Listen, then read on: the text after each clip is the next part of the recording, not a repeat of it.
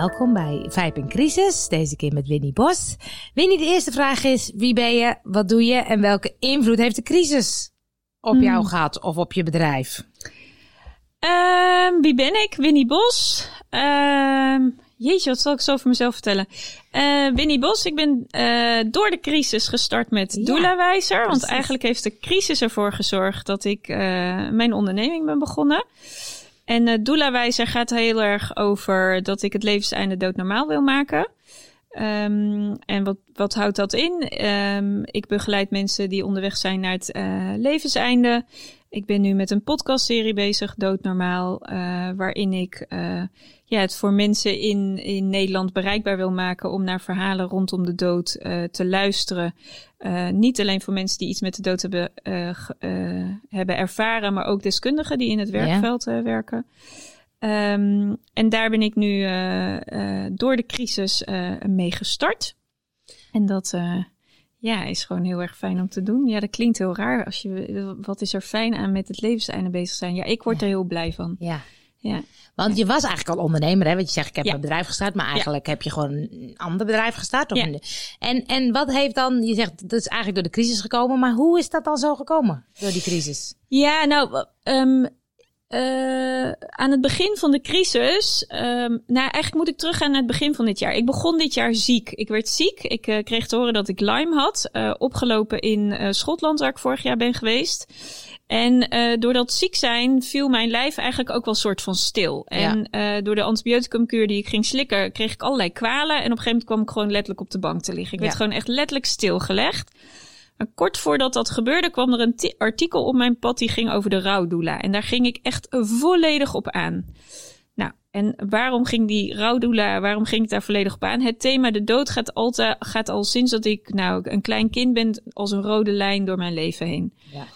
En toen dacht ik, ja, dat is het wat ik wilde doen. Maar ja, ik werd ziek, ik kwam op de bank te liggen. Toen kon ik weer gaan werken. En toen belde mijn werkgever, oh, eh, als je van plan was om naar kantoor te komen, eh, dat kan niet. Want ik ben namelijk nieuwsmeider, dus ik hoor nooit van, van die dingen.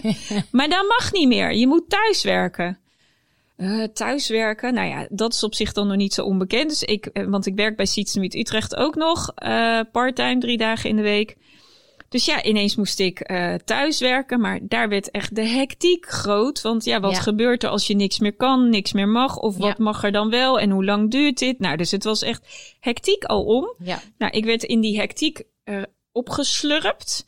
Eh, nou zou ik 5 mei dit jaar vertrekken naar Ja. Nepal voor een wereld. Ja. ja. ik zou gaan reizen, maar mijn voeten laten bepalen waar ik heen ging. Ja. Een week later, nadat de crisis was uitgebroken met COVID, eh, kreeg ik te horen: Nepal zit dicht, je mag er niet meer in. Dus Nee. ja, 5 mei kon ik ook op mijn buik schrijven. Dus in eigenlijk soort van drie weken tijd stond mijn volledige leven op zijn kop. Ja. Ik zou in Nederland blijven. Eh, ik ehm, ehm, eh, had werk wat ook maar tot 1 mei liep. Want mijn contract eh, van Siets toen de tijd liep tot 1 mei. Dus ja, waar zou ik blijven Ja. werken? Ik zou niet gaan reizen. Wat zou ik dan in Nederland gaan doen? Waarom moest ik dan thuis blijven? Nou, allerlei dat soort vragen kwamen in me op. Ik snapte er allemaal niks van. Ja. En ehm, ja, en ik ben maar gewoon me gaan overgeven aan wat er voorbij kwam. Ja.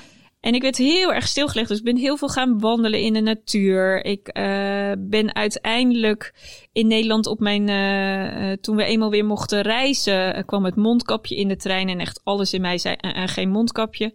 Ik regelde een e-bike. Ik ging heel veel fietsen. Ja. Dus in plaats van met de trein naar Utrecht, ging ik met de fiets naar Utrecht. Ik heb uiteindelijk eh, redelijk Nederland doorgecrossed Ja. met die fiets van eh oppashuis naar oppasdieren. Ja. Ja, en ik, was ge- ik, ik ging in Nederland reizen. Ja, precies. Maar ja, eh, leuk in Nederland reizen. Ik mocht bij Seats to Meet in Utrecht blijven werken. En toch was er nog zoiets van, het is, het is niet compleet. Ja. En wat is er dan niet compleet? En ja, Meet heeft er op de een of andere manier ook een soort rode lijn in. Want Meet Amersfoort Noord, eh Peer, eh, die organiseerde een summer school. En dat voelde heel erg, oh ja, ik wil zelf ook iets doen. Ja. Winnie, wat wil je nou zelf doen?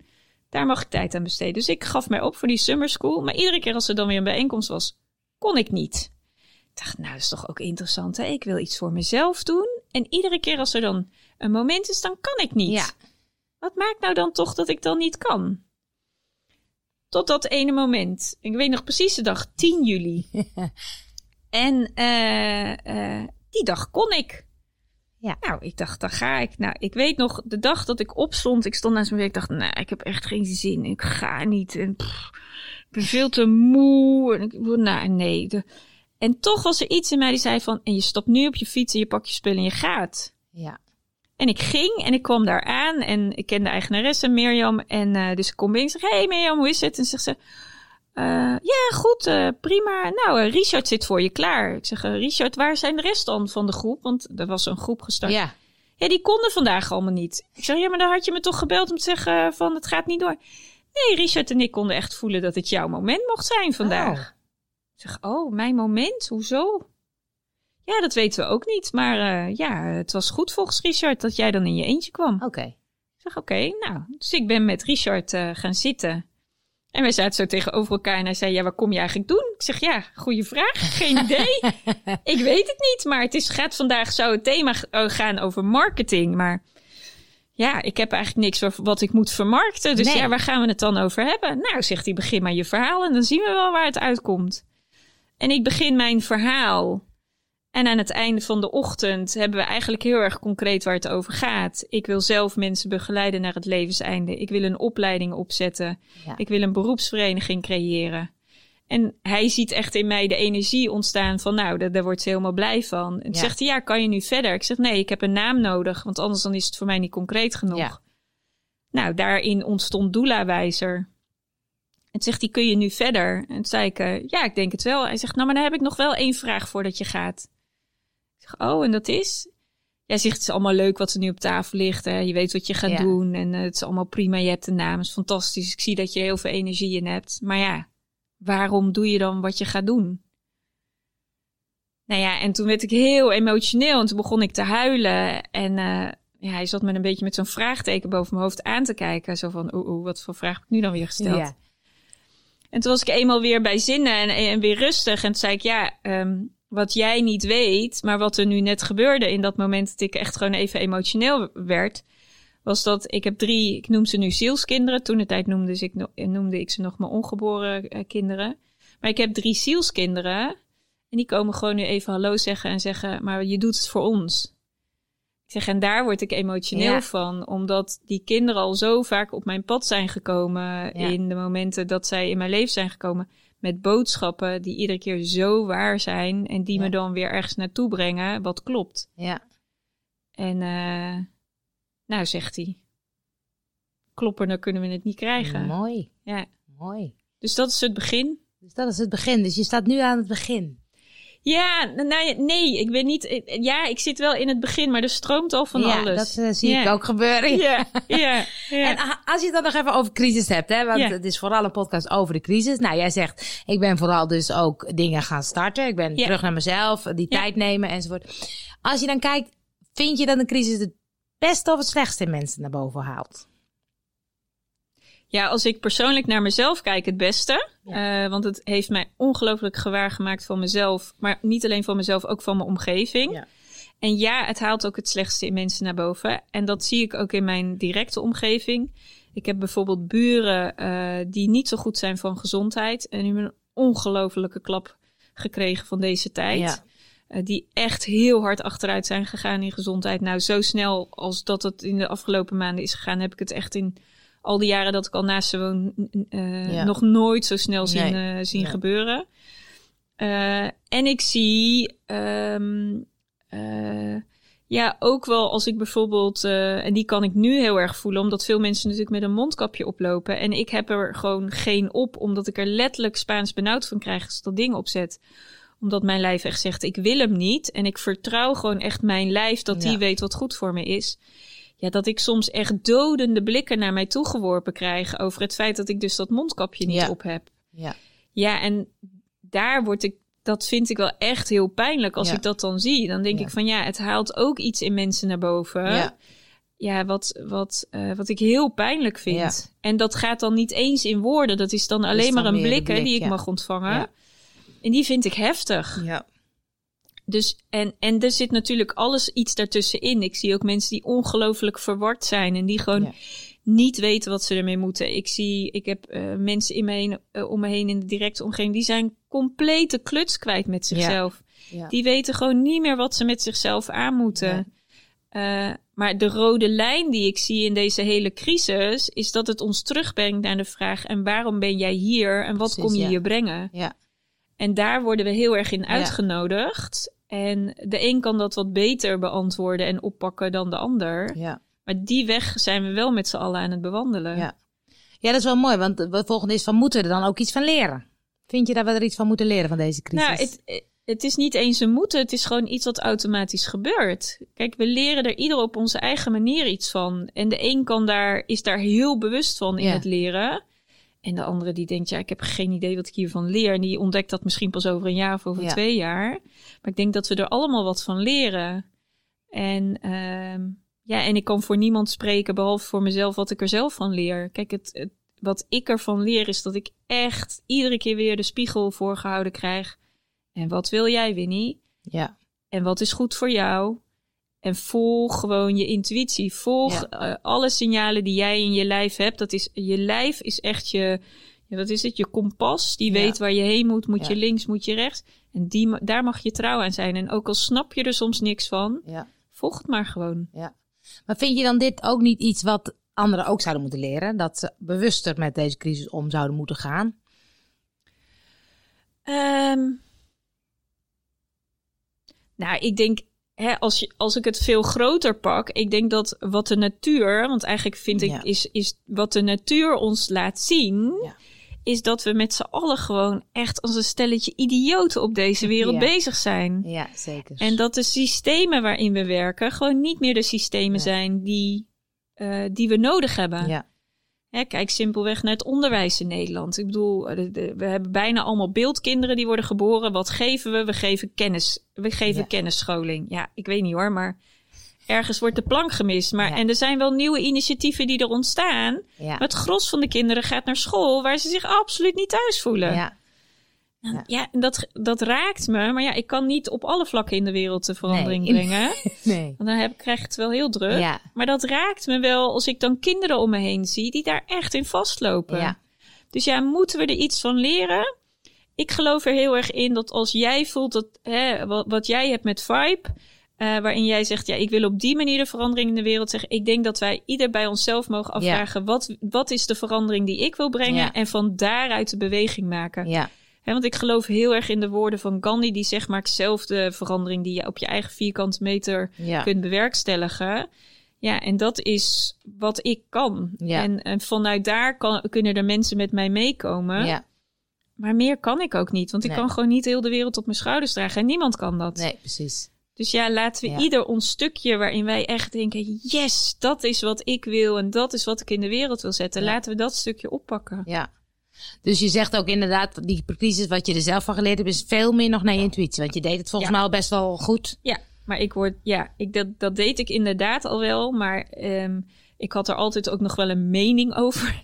over, over die intuïtie. Ik vond er iets van. Ja. En nu is het gewoon, ik kan, erbij, ik kan er echt zonder er iets van te vinden, uh, kan ik het nu volgen. Ja. Uh, en wat ik daar soms lastig aan vind, is uh, of nou ja, lastig is niet het goede woord. Uh, waar ik door verwonderd word, is soms ook gewoon de pijn die ik voel, die niet van mij is, maar ah, die, die, ik gewoon voel van het grotere geheel. Ja.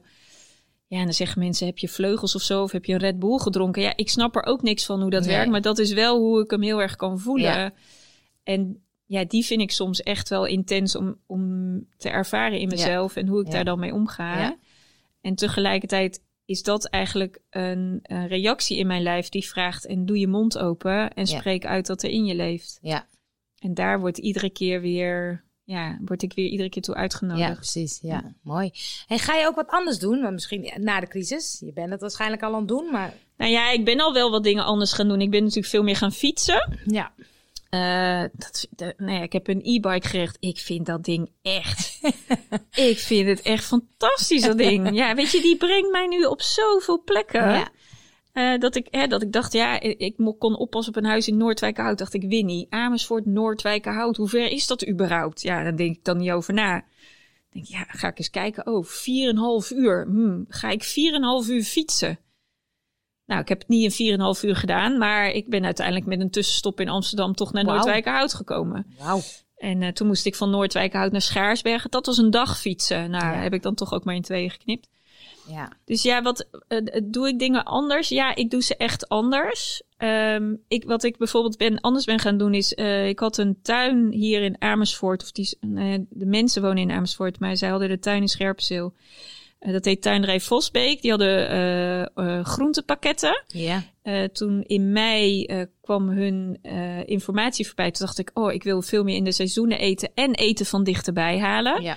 Dus dat ben ik anders gaan doen. Oké. Eh, dus ik heb een abonnement op een eh, tuin genomen. Ik ben zelfs ook op meewerkdagen gaan meehelpen. Want dan denk ik, oh, ik wil ook wel zelf in Ja. die aarde even vroeten waar zij verbouwen. Dat ben ik anders gaan doen. Ehm, omgekeerd inzamelen is in Amersfoort gekomen. Dus dat is anders je afval verwerken. Ja. Eh, wat ik daarin heb gemerkt is dat ik nog bewuster ben geworden van mijn afvalverwerking. Eh, dus wat ik bijvoorbeeld heb gedaan is, eh, ik dacht, wc-rollen, mijn gut, dat komt daar toch iedere keer een hoop plastic omheen. Ik dacht, Ja. nou, dat wil ik niet meer. Dus ik heb een andere leverancier gevonden. Nou, eh, vind ik ook wel weer een leuke organisatie. The Good Roll, die doen dat op een hele leuke, creatieve manier. Dus daar koop ik nu mijn wc-rollen van. Ehm, ik ben veel meer gaan bakken. Dat, dat Oh ja. deed ik al vanuit mijn vorige onderneming. Heb ik, eh, toen ik ooit Winnie Soulfood had, heel veel gecreëerd met repen. Ja. Maar nu, ik creëer mijn eigen notenmelk. eh, ik maak nog steeds eh, mijn eigen repen. maar ik maak mijn eigen granola. Ja. Weet je, nou ja, nog meer van dat soort dingen. Ik vind eten creëren vind ik echt fantastisch. Ja.